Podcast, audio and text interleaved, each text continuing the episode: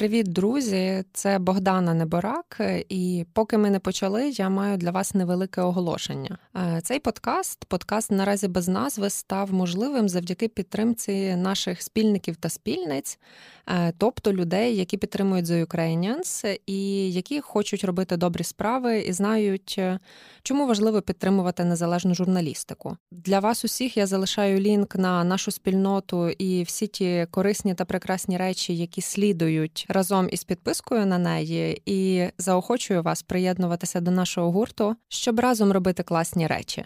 Ну а ми поїхали.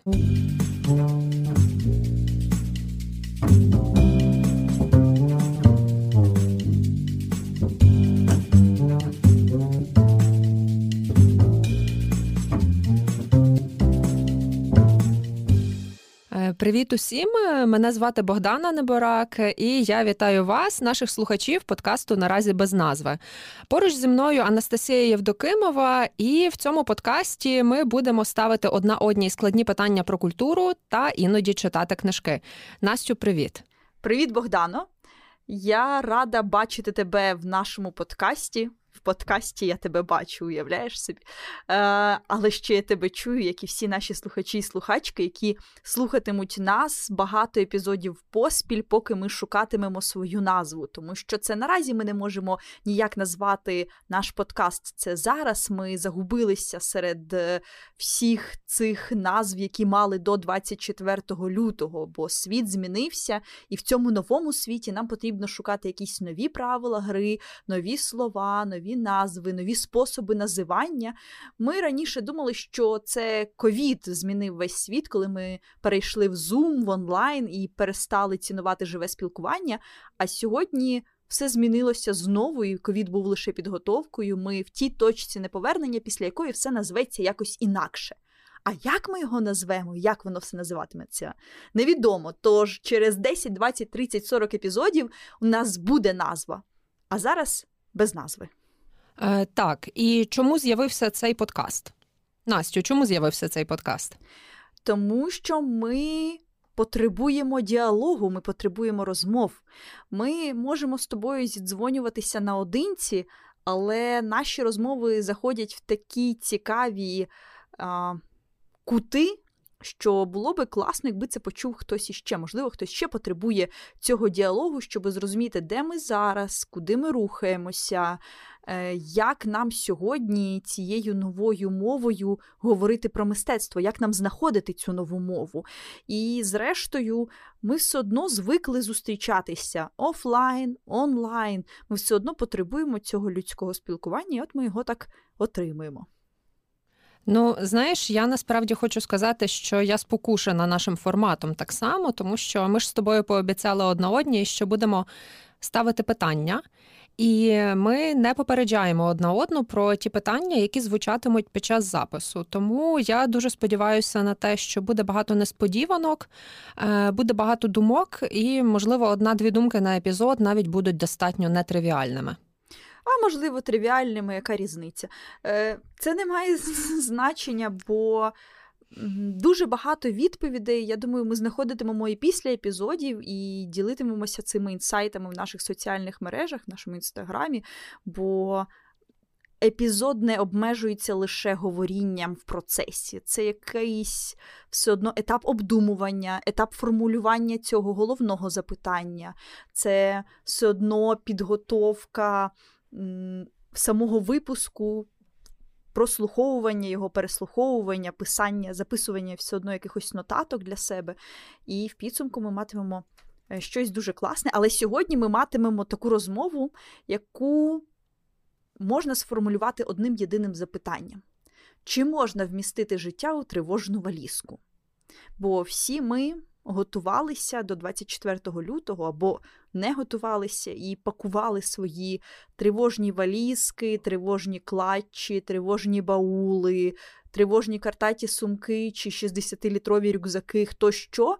І всі вмістили щось своє, але окрім життя, взяли ще й якусь культуру.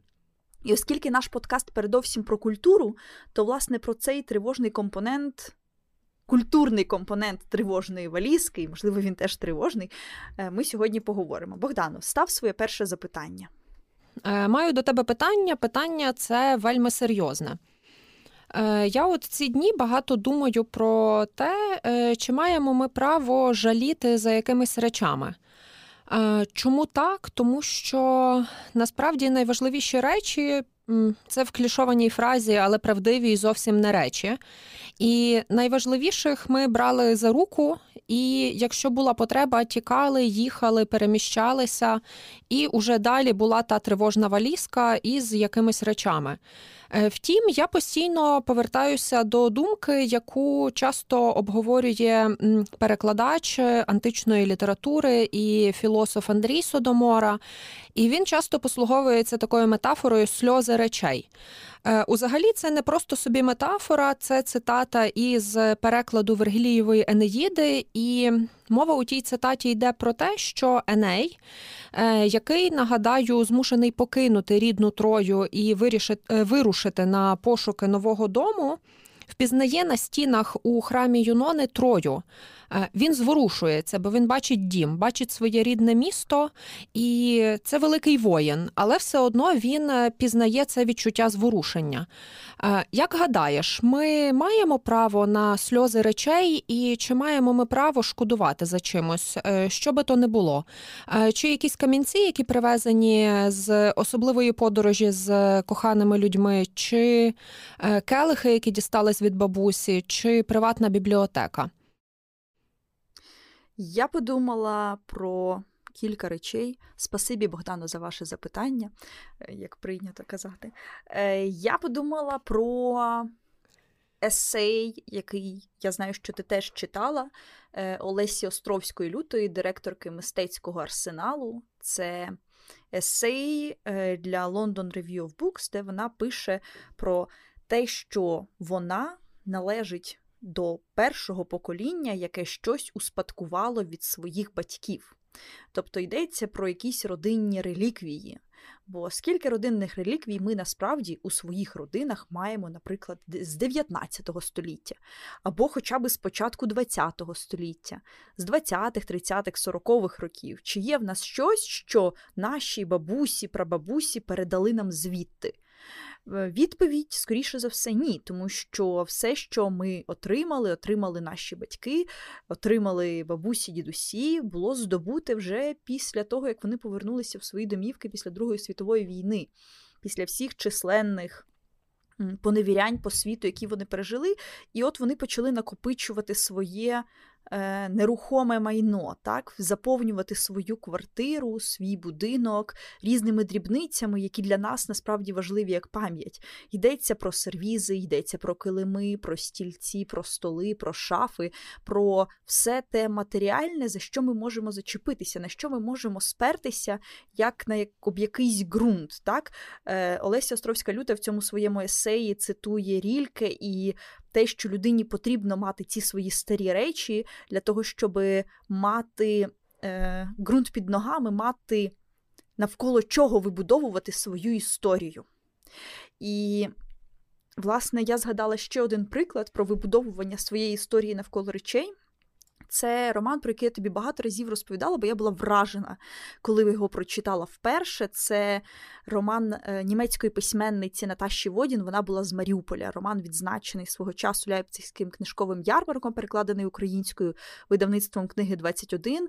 Цей роман розповідає про Наташу Водін, яка прагне знайти відповіді на запитання про свою маму і своє дитинство. Її мама е, належала до тих, кого в 43-му році німці вивезли в трудові табори в Німеччину. І Наташа народилася вже в Німеччині, її мама померла, коли Наташі було 9 років, і про пам'ять. У пам'ять про маму в неї залишилося дуже мало речей. Це ті речі, які мама забрала з собою з Маріуполя. Це була ікона, це було три фотографії, це було свідоцтво про шлюб і два томики поезії. Поезію Наташа вивчила на пам'ять, знала на пам'ять, але ці фотографії, ця ікона і навіть це свідоцтво про шлюб нічого їй не давало, ніяк до неї не промовляло. І коли Наташі було вже глибоко за 60, вона почала пошуки.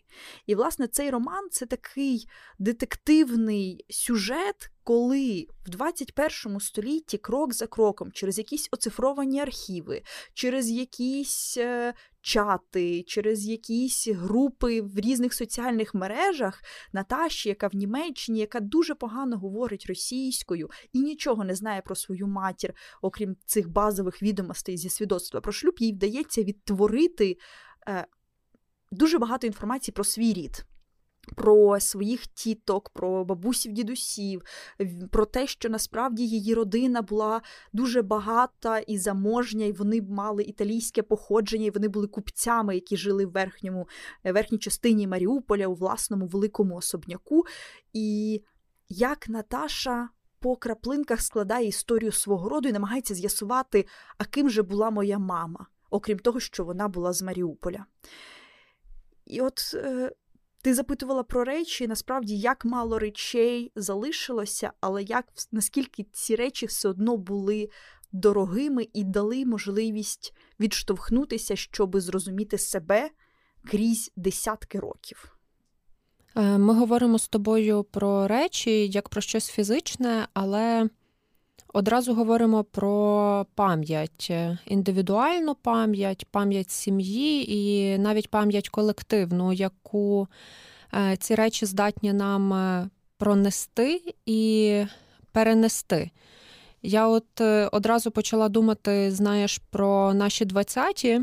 Я днями перечитувала оповідання хвильового, напевне, правильно сказати, новелу. Ти мені скажеш, я романтика. Це що? Новела. Е, перечитувала я новелу Я романтика, і там я зачепилася за одну фразу про те, що це була дійсність як зграя голодних вовків. Е, я думаю про цей період 20-30-х як час, коли якраз люди дуже часто мусили тікати і залишати все. Або людей могли просто виривати з їхніх домівок і не залишати їм Е, фактично нічого. І що приходить після такого без е, безречевного часу, якщо можна так сказати, е, приходить певне безпам'ятство, тому що з одного боку може здаватися малодушним таке тримання за речі, з другого боку, ці речі, якими є також і книжки, і фамільні реліквії, і мемуари, спогади, ем, вони дозволяють нам пам'ятати трохи глибше і трохи далі. Е, коли я говорю про 20-ті і 30-ті в Україні, то очевидно я маю на увазі той комуністичний рай який тут намагалися побудувати. І слава Богу, ми знаємо, що це не вдалося, але також розуміємо. Як насправді мало років потрібно для того, аби в принципі затерти пам'ять, а е, тим, хто все-таки пам'ятає, але залишається на території цього позірного комуністичного раю, ем, закрити роти. Е, от е, що ти думаєш про ідею речей, які нам не дісталися тоді? Е, у час, який сьогодні дуже часто за Романом Домонтовича називають безґрунтянством, безґрунтовним часом.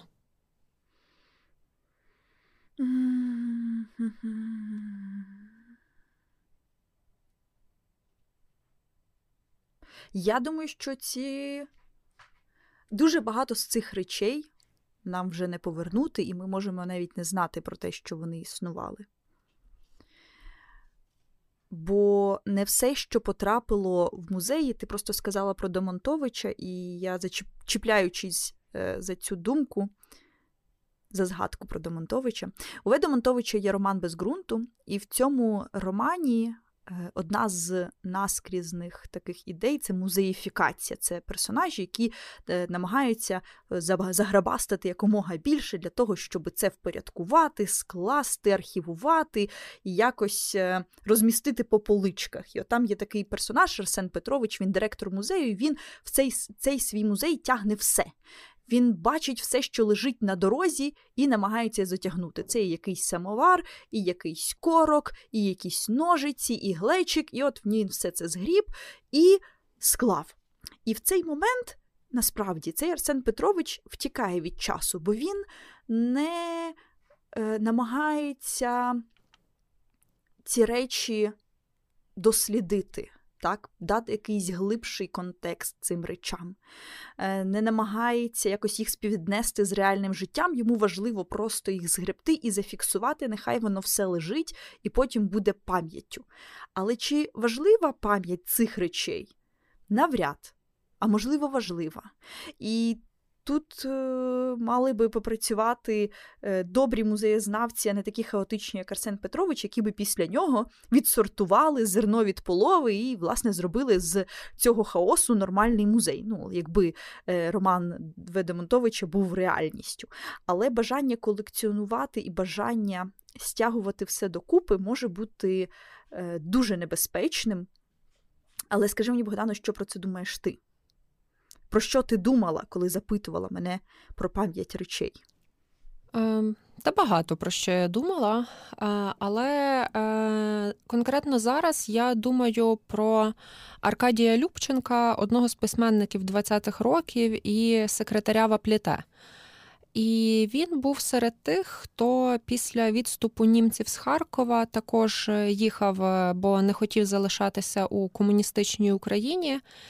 І якби Аркадій Любченко не виїхав і не вивіз із собою архіви Вапліте, Е, то Юрій Луцький, літературознавець, не зміг би у Колумбійському університеті в Нью-Йорку е, захистити дисертацію про розстріляне відродження. Це була перша дисертація про розстріляне відродження англійською мовою.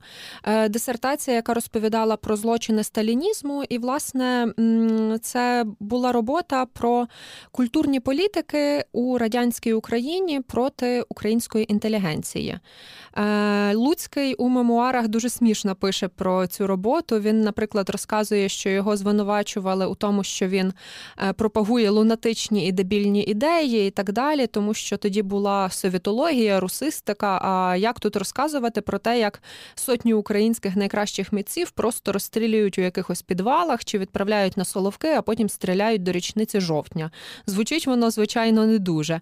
Але знову ж таки, якби один єдиний Аркадій Любченко не вивіз всі ці архіви тоді із Харкова, Харкова, залишив їх у Німеччині і, врешті, їх не отримав Юрій Луцький, йому би просто сказали: «Е, дорогий друже, джерельної бази бракує. І захистити ти це все не зможеш. І знаєш, я хочу тут більше перекинути місток на тему того, що іноді для збереження пам'яті потрібно не настільки багато. Потрібна іноді одна чи дві людини, їхня хоробрість, їхня персональна відповідальність і вдалий випадок. Тобто, що Любченкові не залили ті архіви дощем, він їх не втратив на якомусь вокзалі і так далі.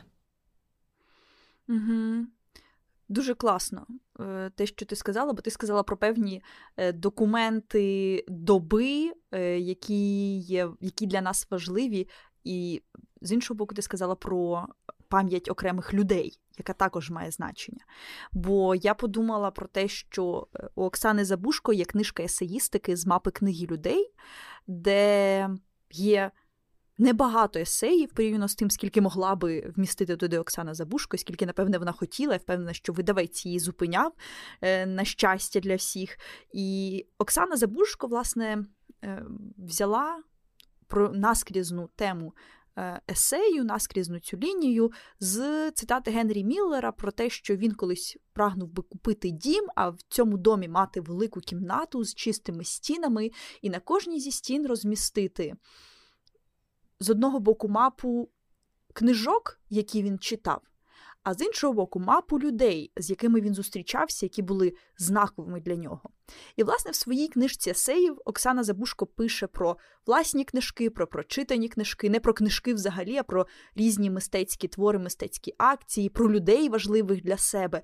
Таким чином, вона складала свою певну таку валізку тривожну, не тривожну, але валізку обов'язкових людей, обов'язкових книжок і того, що на момент виходу цієї книжки, я думаю, значною мірою навіть досі, їй видається найважливішим, найціннішим те, що би вона хотіла, аби залишилось не лише з нею, але й з широким колом читачів, у яких тепер ця книжка стоїть на полицях, а ще вона стоїть в бібліотеках, е, в різних архівах і десь за кордоном. І от кожен з нас має мапу книги людей Оксани Забушко у себе. І в мене, власне, виникає питання: а як скласти кожному з нас, як ти складеш таку свою мапу, або як ми можемо зафіксувати цих своїх найважливіших людей і найважливіші книжки, бо все ми з собою не заберемо. Всього неможливо, е, все неможливо укомплектувати і упакувати в одне місце. Mm-hmm. Знаєш, я думаю, це питання того, що є е, воєнний стан, в якому ми живемо зараз, і є цивільний стан. Е, в звичайний період, в час цивільного життя, ми можемо, наприклад, формувати канони. Е, ми можемо брати архіви. Ти говорила про Арсенія Петровича, героя Домонтовича без ґрунту, який збирав геть усе. І серед цього мотлуху іноді траплялося щось дуже коштовне, але він не вмів відрізнити коштовне від некоштовного. І от у звичайний час ми можемо брати щонайбільші архіви, наприклад, своєї культури, і звідтіля вибирати те, що для нас найрідніше і найцінніше. Більше того, те, що має для нас, наприклад, е, великий інтелектуальний сенс, але, можливо, не має аж такого сентиментального сенсу. Натомість, коли ми беремо тривожну валізку, е, то ми, е, ми в такій ситуації, як ці герої Жадана із вірша Візьми лише найважливіше, візьми листи, візьми те, що зможеш сама нести. І далі він. Е, перелічує, що він ще називає: Візьми хліб і городину, і далі іди, ми ніколи більше не повернемося сюди. Е, тут дуже складно сказати, що героїня взяла, наприклад, е, декілька декілька романів, які найдужче вплинули на неї у підлітковому віці. Хоча, очевидно, такі були. Але коли вона опиняється в ситуації втечі, в ситуації порятунку, то вона бере декілька сентиментальних речей, які нагадують їй про себе. І я думаю, просто що дуже багато з нас е, брали саме такі речі. Багато з нас повернеться в свої домівки, навіть в ті самі домівки, які вони покидали. Але не менше людей не повернуться. І, наприклад, е, наш з тобою е, друг Сашко Мехед, український письменник, на жаль, не зможе повернутися до своєї бібліотеки. Тому що ця бібліотека попросту знищена унаслідок російського бомбардування. І я думаю, що просто неможливо скласти цю мапу книг і людей настільки досконало в момент, коли ти тікаєш. Е, Можливість е, розважати на таку тему виникає лише тоді, е, коли ти можеш розслаблено зробити собі кави чи налити е, чогось у горнятко або в келих і посидіти і подумати. Е, знаєш, я згадую тут е, думку, яку Віра Павлівна Агеєва озвучила на своїй лекції про українську есеїстику. Е, вона читала лекцію про історію української есеїстики, а вже ж говорила там про такі великі стовпи Юрія Шевельова. Віктора Петрова, Ведомонтовича, згадуваного нині, і Євгена Маланюка. І вона говорила, коли починає квітнути українська есеїстика. Вона починає квітнути на еміграції у 50-ті роки. Тоді, коли ті люди, які емігрували і переїздили через міста, в яких були табори діпі, тобто тимчасово переселених людей, е, вони, хоча б в якийсь спосіб, змогли осісти, укомфортнитися. Е, це не означало, що вони знайшли нову батьківщину, але це означало, що їх їхній ментальний простір навколо створює їм цю можливість е, сісти і подумати. І я думаю, що коли ми збирали тривожні валізки, навіть якщо ми брали туди культурні артефакти, е, то, на жаль, вони більше свідчать про нас, а не про нашу культуру. Маю на увазі, е, вони свідчать про нас і нашу культуру у широкому значенні цього слова, а не про українську культуру і історію української культури як таку. Угу. Бо можна було взяти листи, так, як е, ти цитувала. Ти цитувала Сергія Жадана, але у Сергія Жадана є інший текст, який каже про те, що можна не взяти нічого, звідки ти чорна валко пташина зграє. Так, Він пише про те, що наше місто було з каменю та заліза. У кожного з нас тепер у руці дорожня валіза, у кожній валізі попіл, зібраний під прицілом тепер навіть у наших снах пахне горілим. Тобто у наших валізах порожньо, там попіл, який ми просто забрали з собою, і все одно ці порожні валізи з якоюсь відсутньою пам'яттю, вони все одно для нас важливі. І героїня роману Інтернат, про який ми говоритимемо наступного разу, роману Сергія Жадана, також е, дівчина, яка є членкиною групи, яка йде з вокзалу, з якою йде головний герой Паша, вона тягне валізу. І в певний момент з'ясовується, що вона порожня. І Паша в неї переймає цю валізу, і так стається, що він її викидає, і у неї трапляється істеричний стан, бо вона не може зрозуміти, а навіщо ти її викинув? Це була моя валіза, я її з собою несла. Але валіза була порожня. Тобто валіза може бути не наповнена нічим, але все одно це також частина цієї пам'яті. Я згадую теж е, виставу хліб, Хлібне перемир'я. Яку постав... за п'єсою Сергія Жадана, яку поставив Станіслав Жирков. І у цій виставі двоє братів відкривають валізу, в якій е, різні документи, різні фотографії, які вони перебирають і обговорюють. І от актори виймають з цієї валізи пісок і його висипають. Ми розуміємо, що це мали би бути якісь конкретні документи. Але в цих умовах, в умовах, коли ця валіза перестає бути важливою, це лише пісок. Така дуже класна метафора, яка вдалася Станіславу Жиркову. І, власне, мене моє питання е, до тебе таке, що а що робити, якщо немає чого забирати? А що робити, якщо е, твоя культурна валіза порожня? Чи може таке взагалі бути? Я запитала і тепер думаю, як таке може бути все одно, кожен з нас щось намагається взяти. Не може бути, щоб ми не брали зовсім нічого, навіть спогадів. Е, не вірю, що це можливо. Е, думаю, що навіть якщо людина була змушена е, утікати голіруч, то все одно вона має ці спогади, вона має цю метафоричну мапу в голові. Але знаєш, я запитувала у себе в інстаграмі, що забирали з собою е, читачі моєї сторінки.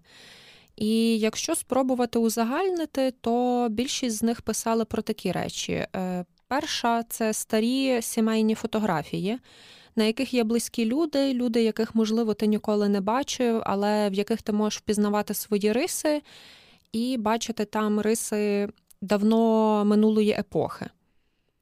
Друга річ це були книжки, і книжки називали дуже різні. Я скажу чесно, ем, це викликало в мене повний екстаз, коли я читала назви цих книжок, тому що там були якісь штуки від е, Кобзаря, який е, читачка залишила у Харкові, Кобзаря 1860 року публікації. І вона каже: Я тепер переживаю за цього кобзаря більше, ніж за свою квартиру. Або там була книжка Євгена Плужника Три збірки. Е, була велика Абаба Галамагівська антологія. Ця я боюся, е, здається, вона вийшла в 2014 чи 2016 році, і Малкович казав, що там стільки сторінок, скільки зараз є років від літочислення е, за народженням Христа. І він тоді ще, пам'ятаєш, говорив, що там такий біблійний папір, він дуже тонкий, але ну все одно це величезна книжка. А хтось сказав, що він забрав музей покинутих секретів Оксани Забушко, і це взагалі теж мене потрясає, тому що це не книга, а. Ну, це можна взяти велику гарну жіночу сумку замість цієї книжки і набити її корисними речами, але ти вирішуєш, що важливою тобі є саме ця книжка. І також писали про е, коштовності. Але переважно пояснювали, чиї це коштовності. Тобто тут як із фотографіями. Е, це зазвичай якісь коштовності бабусь, це якісь важливі е, спогади про минуле. І ще багато хто писав про різні вишивані сорочки, і також зазвичай це були якісь особливі сорочки, або куплені чи вишиті до якоїсь нагоди, до весілля, до заручин, або ж це були сорочки, які дісталися людям у різних регіонах, знову ж таки від їхніх е, бабусь чи їхніх прапра. І я розуміла, що дуже часто люди, які беруть з собою, наприклад, сорочку чи хустку своєї бабці, вони не думають, що вони беруть культурний артефакт. Але вже ж, якщо би е, ми говорили про це із будь-ким, хто досліджує, наприклад, українську етнографію, то він би негайно подивився на вишивку на тій сорочці і прокоментував її, і розказав, от. Е, звідки вона, що це означає, що там за символи. Е, врешті-решт, одна моя знайома журналістка казала, що вона зуміла вивести декілька кришталевих келихів, і я думаю, це теж дуже багато свідчить про е, її культуру і те, що для неї важливо. Е, словом, якщо сказати дуже коротко, виїхати без культури неможливо, як би ти того сильно не захотів. Богдан, яку культуру ти вивезла з собою? Я вивезла немало. Е, я вивезла чотири книжки, чотири поетичні книжки, і це все сентиментальні видання для мене. Е, дві з них це книжки мого хлопця Мирослава Лаюка, і на них є автографи для мене.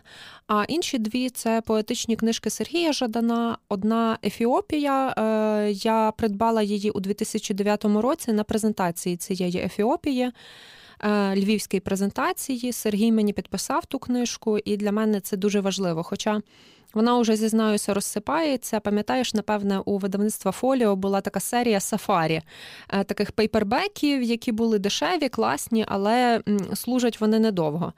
А друга книжка це книжка, яку мені колись подарував мій батько. Це книжка Рожевий дегенерат Сергія Жадана. І це таке самвидавне, е, самвидавна публікація, е, яка мала наклад щось коло сотні примірників, і вона, чесно кажучи, також витліває на сонці.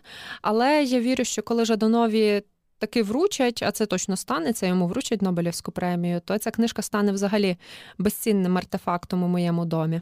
Або не і стане, насправді... і просто її передаватимуть з е, діди, прадіди. Е, так до сьомого коліна е, твоє потомство триматиме цю книжку як якусь величезну цінність в родинному так. будинку музеї обов'язково це має бути в садибі. О, Так, так. Так, садибі. Ой, ти мене, звичайно, е, на специфічний настрій е, повернула. Е, насправді, я знову ж таки кажу: я взяла певну кількість речей, які нагадують мені про мене. Я взяла зі своєї колекції хусток декілька шовкових хусток, дві насправді, але мені приємно їх одягати. Я взяла улюблені сонячні окуляри одні, я взяла дві червоні помади, різні, але також які я дуже люблю. І, в принципі, ці речі багато що мені нагадують і дуже легко мене описують. А що взяла ти? Я хотіла через зірочку сказати, бо культура це е, не лише намальоване, чи записане як аудіо, чи знято як фільм, а культура це щось значно більше. Те, те, що ми їмо, те, що ми вдягаємо, як ми це робимо, це все теж е, частина культури. Зірочка закінчилась. Е, я взяла ще менше, я не взяла жодної книжки, крім свого електронного покетбуку і дроту до нього. Е, я взяла масажер для обличчя, який я дуже люблю. І я взяла свою мишу. Богдана з нею, ти з нею дуже добре знайома, Богдану. Миша. Вона невеличка, вона плюшева, вона має довгий ніс, я описую її для тих, хто її не бачив ніколи. Маленькі очка і милі вушка. Миша вміщається мені на долоню, і з мишею ми разом з шостого класу. Зараз миша в зимовому вбранні, в шкіряному, в шкіряній е, чорній жилетці. Е, Миша зі мною з шостого класу, ми з нею разом подорожуємо. Її мені колись подарувала мама перед е, першою поїздкою в Єгипет, е, гаряча путівка, осінь, all-inclusive, е, коралові рифи, все, що може бути класного, коли тобі 11 років. І мама вирішила, що я за нею сумуватиму за цей тиждень і дала мені з собою мишу. І відтоді миша так чи інакше зі мною подорожує. Я про неї згадала як про напарницю для мандрів кілька років тому, коли їхала сама святкувати Новий рік. Е, в Стокгольм, і я тоді взяла з собою мишу лише для забавки хай собі буде, нічого страшного, вона багато місця не займає і не пікатиме в аеропорту. Але. Миша виявилася дуже доброю компаньйонкою, тому що мишу можна фотографувати. З нею е, можна фотографуватися, про неї можна знімати відео. Так е, Можна виправдовувати всі свої безглузді вчинки бажаннями миші. Так? Чому ми п'ять разів туди назад їздили на поромі? Бо миша так захотіла. Миша ніколи не каталась на поромі.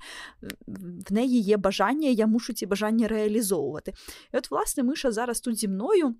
Я себе відчуваю такою дивачкою, яка взяла цю мишу, але це так само це не лише як щось матеріальне, що можна помацати, це якісь е, за мишою ховаються спогади, якісь відчуття, і якийсь спокій, який хочеться мати завжди з собою. Е, Я думаю, ти зараз достатньо ліричному настрої для того, аби я застала тебе зненацька наступним питанням. Отже, зараз буде цитата, і у певному чітко визначеному контексті я проситиму тебе її прокоментувати. Перед цитатою скажу, звідки вона. Е, це із тексту е, хорватського письменника Міленка Єрговича Сараєвське Мальборо. Я ж не помилилась, він хорват? Ні. Що ні? Не помилилась. Так, він хорват. Добре, ще раз. Богдано, е, це розумієш, з письменниками взагалі складно. Ніколи не знаєш, хорват він чи ні.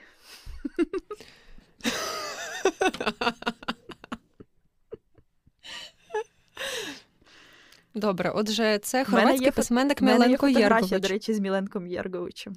Якби а в мене я є його він автограф. Я чекаю, що він отримає е, Нобелівську премію, щоб її запостити. Ми там з ним дуже милі. Він такий огрядний пан, от, а я в платі в квіточки. Я його намагалася обійняти за плечі. Це було дуже недолуго, але дуже смішно. На форумі видавців?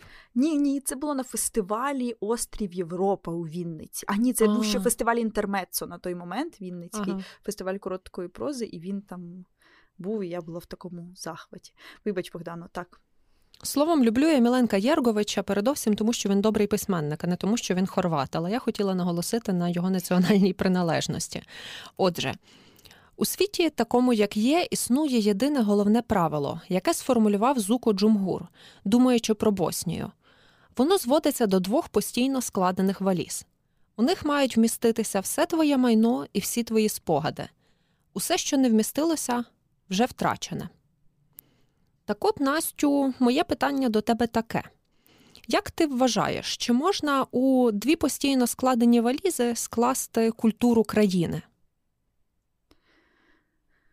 Я думаю, що культура країни е, не вміститься не те, що у дві валізи, навіть е, у весь мистецький арсенал. Я колись собі придумала таку метафору, що е, якщо взяти мистецький арсенал і його підвали, і його довколишню територію, і другий поверх, і третій нереставрований поверх, і заповнити їх культурою. Е, різними культурними надбаннями, тобто по одній картині, по одному примірнику тієї чи іншої книжки, яка важлива для цієї культури, по одній платівці чи одній касеті, по одній флешці на кожну пісню. І от якщо ми складемо всю українську культуру за всі тисячоліття, не побоюсь цього слова, Ну, бо пересопницьке Євангеліє ми стрибаємо аж тисячоліття. Ем, Якщо ми це все складемо, е, то як нам потім буде виходити з цього мистецького арсеналу? Як ми зможемо його залишити? Я не кажу лише поставити під охорону і піти кудись десь поспати чи поїсти вдома, щоб потім знову повернутися, але ми ж не зможемо потім нікуди поворухнутися, бо ми будемо прив'язані до кожного елементу, який є там. Ми їх всі впорядкуємо по поличках, по періодах, по жанрах, е, по епохах, за будь-яким стилістичним принципом, алфавітним. Безліч є. Варіантів, як ми це можемо впорядкувати все в одному просторі, скласти такий свій культурний фонд, не той український культурний фонд, який є частиною Міністерства культури, а от власне культурний фонд як щось таке матеріальне, де ми можемо. Торкнутися української культури.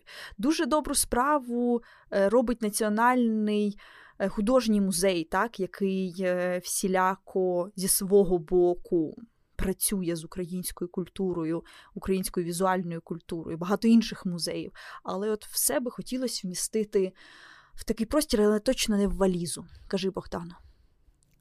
Е, знаєш, я одразу почала думати знову ж таки про тих людей, які в 20 столітті покидали Україну, і переважно про е, тих, кого називають елітами е, культурною та всілякою іншою інтелігенцією. І мені здається, що е, їм вдалося протриматися в екзилі, вивізши частину українських багатств, лише маючи постійну думку в голові, що це тимчасово. Тобто, коли я читаю спогади про багатьох із них, то я постійно в тому чи тому ем, способі бачу думку про те, що вони завжди знали, що Україна буде. І згадувана вже нині мною Віра Агеєва згадує, як вона колись вперше зустрілася із Юрієм Шевельовим, е, коли той приїхав до України в ранні 90-ті. І вона порівнює це із передачею клейнодів. Е, тобто Шевельов мав певні напрацювання, певні думки, е, певні підходи, і йому було дуже важливо це все передати. Врешті забушко подібно висловлюється, і навіть е, іронічно часом називає себе протеже Шевельовською, бо ми знаємо про це її тривале листування з Шевельовим або Шевельовською онучкою. І це теж дуже мило і дуже тепло, тому що це дозволяє нам поєднати ці такі розколи, які виникли через е, окупацію України Радянським Союзом. Угу. Я просто весь цей час досі думаю про ті дві валізки, про які ти мене запитувала. Ти їх уявляєш собі у віч? Я собі я собі уявляю. Я собі уявляю одну валізку жовту. Е, бо коли я я читала Знаєш, сама не знаю, але читала, що на фестиваль Казантип можна було безкоштовно потрапити, маючи жовту валізу, яку ти постійно маєш носити з собою будь-якої миті, коли в тебе навіть перевіряють квиток, в тебе є жовта валіза, яка тобі дає цей вхід. А з іншого боку, я думала про іншу валізу, про е, це така напів. Е, напівбайка про харківського художника Гамлета Зіньковського, який на один із фестивалів приїхав з валізою і переповідали, що потрібно йти шляхами, якими може ходити Гамлет, для того, щоб його зустріти і попросити показати вміст валізки. І тоді ви сідали би на за якийсь стіл або на якусь лавку, і Гамлет відкривав би цю валізку і робив би тобі індивідуальну кураторську екскурсію тими мистецькими творами, які він з собою привіз. Бо це щось таке, що формується саме в цій послідовності, саме в цю валізку, і воно вміщається, і іншої можливості побачити саме ці твори в тебе немає. І от. Ем, це теж такий. Спосіб вмістити все життя в одну валізку, або валізки Марселя Дюшана, е, коли Дюшан почав робити міні-копії своїх робіт і складати у різні комплектувати валізки. Цих валізок вони були різних кольорів, їх було понад 70, і ти міг взяти цю валізку Дюшана і мати е, набір його робіт різних періодів. І таким чином він також е, боявся, мабуть залишитися без своїх робіт, хоча вони були здебільшого ready-made, але залишитися без цього найважливішого, що ти зробив, знаєш, забрати із собою свої творіння. Маєш ще питання до мене? Е, Ні, Богдано, я запитань не маю і хочу лише підсумувати. Ти А я маю. Ну, гаразд, Маю, давай. а вже ж. Я розраховувала, що ти скажеш ні, і тоді я така, ну, з питанням своїм. Слухай, я е, вчора вперше з 24 лютого. Е, захотіла дуже конкретну річ. Е, власне, я захотіла гуцульську згарду, це таке намисто із червоних намистин, на якому є такі або хрести, або монети, різні ковані речі. Е, це оберіг, е, дуже давній гуцульський оберіг. І я подумала, що, по-перше, як галичанка, я би дуже хотіла мати щось нове, гарне на Пасху для того, щоб піти посвятити Пасху в чомусь новому. А по-друге, я подумала, що мені потрібен гарний талісман, е, з яким я увійду в нашу перемогу. І ти знаєш, я з великим кайфом замовила цю згарду. Мені сьогодні пан із Косова її вже відправив, і я очікую її, от, ну, сподіваюся, завтра. Е, чи в тебе з початку повномасштабної війни було бажання щонебудь нове матеріальне собі придбати? І не від першої необхідності, а тому, що це якась така особлива річ, яку ти дуже хочеш мати, і вона тобі конче необхідна, як мені оте намисто. Ні, я хочу повернутися додому, а вже тоді собі щось хотіти. В мене і з бажань, які виникають зараз, є тільки постійне бажання годувати качок. Все, вони мені дуже подобаються, дуже мене заспокоюють. І я прочитала в інтернеті е, ідеальний рецепт. Ну, тобто, скільки має бути, який відсоток одних пластівців, який відсоток інших пластівців, е, трішки геркулесової каші, і ось такою сумішю можна годувати пташок, бо в мене був поганий досвід годування хлібом, коли я сушеним багетом в Римі годувала пташку, і мені я б дуже приймалась за її здоров'я, бо мені здавалося, що вона зараз поперхнеться. І я бігала навколо озера і чекала, чи ця пташка жива, чи з нею все добре. І тому зараз в мене немає матеріальних бажань. У мене є лише якісь бажання до дії, так? прагнення. Отримати щось емоційно. Розмова з тобою це теж якесь бажання, яке я реалізовую. Так, я одразу хотіла тобі е, втішно сказати, що наш подкаст він є і дією, і емоційним наповненням, і він мене, звичайно, збагачує він мене. Боже, так важко, хочеться сказати якесь щире, хороше слово. Одразу підвертається щось таке дуже знущальне. Але я правда щаслива з тобою сьогодні поговорити, і я така рада, що ми нарешті це все почали. І я така рада, що ми можемо що ми дозволяємо іншим людям підслухати, зазирнути в шпаринку або просто сісти до нас за цей величезний круглий стіл, за яким ми е, говоримо, і в якому ми за яким ми відкриті до діалогу. І, власне, мені здається, так само важливо згадати, що у наших соціальних мережах ми дамо лінки на ті ключові е, праці, які ми згадували, на ті статті, на які ми посилалися. Тобто і про Аркадія Любченка, і про безґрунту Ведомонтовича, і про я романтику хвильового, і про е, роман Наташі Водін, вона була з Маріуполя, і про Андрія Содомору, і про статтю Олесі Островської Лютої, багато чого ще. На все це шукайте лінки в наших соціальних мережах, бо важливий діалог, і в цьому діалозі потрібно також робити якийсь крок назустріч. так? Ти не лише зацікавився есеєм, ти його взяв, прочитав. Тобі не лише захотілося щось послухати, а ти це береш і слухаєш. Від бажання до дії. Е, а ще не соромтеся, ставте нам зірочки на Apple Podcasts. Підписуйтеся на нас е, у Google Podcasts. Е, словом, ми є на всіх е, платформах, де подкасти можна слухати. Нам дуже цікаво чути ваші відгуки, і нам попросту потрібна ваша підтримка для того, аби це діло робити довго, добре, а що головне якісно, тому що у взаємодії із вами. Мене звати Богдана Неборак, поруч зі мною Анастасія Євдокимова, і ви слухали подкаст наразі без назви. Тут ми і почуємось. А наступного разу ми зустрінемося уже втрьох, бо третій Третім за нашим столом буде е, Сергій Жадана, точніше, його роман Інтернат. Перечитуйте, читайте і повертайтеся до нас.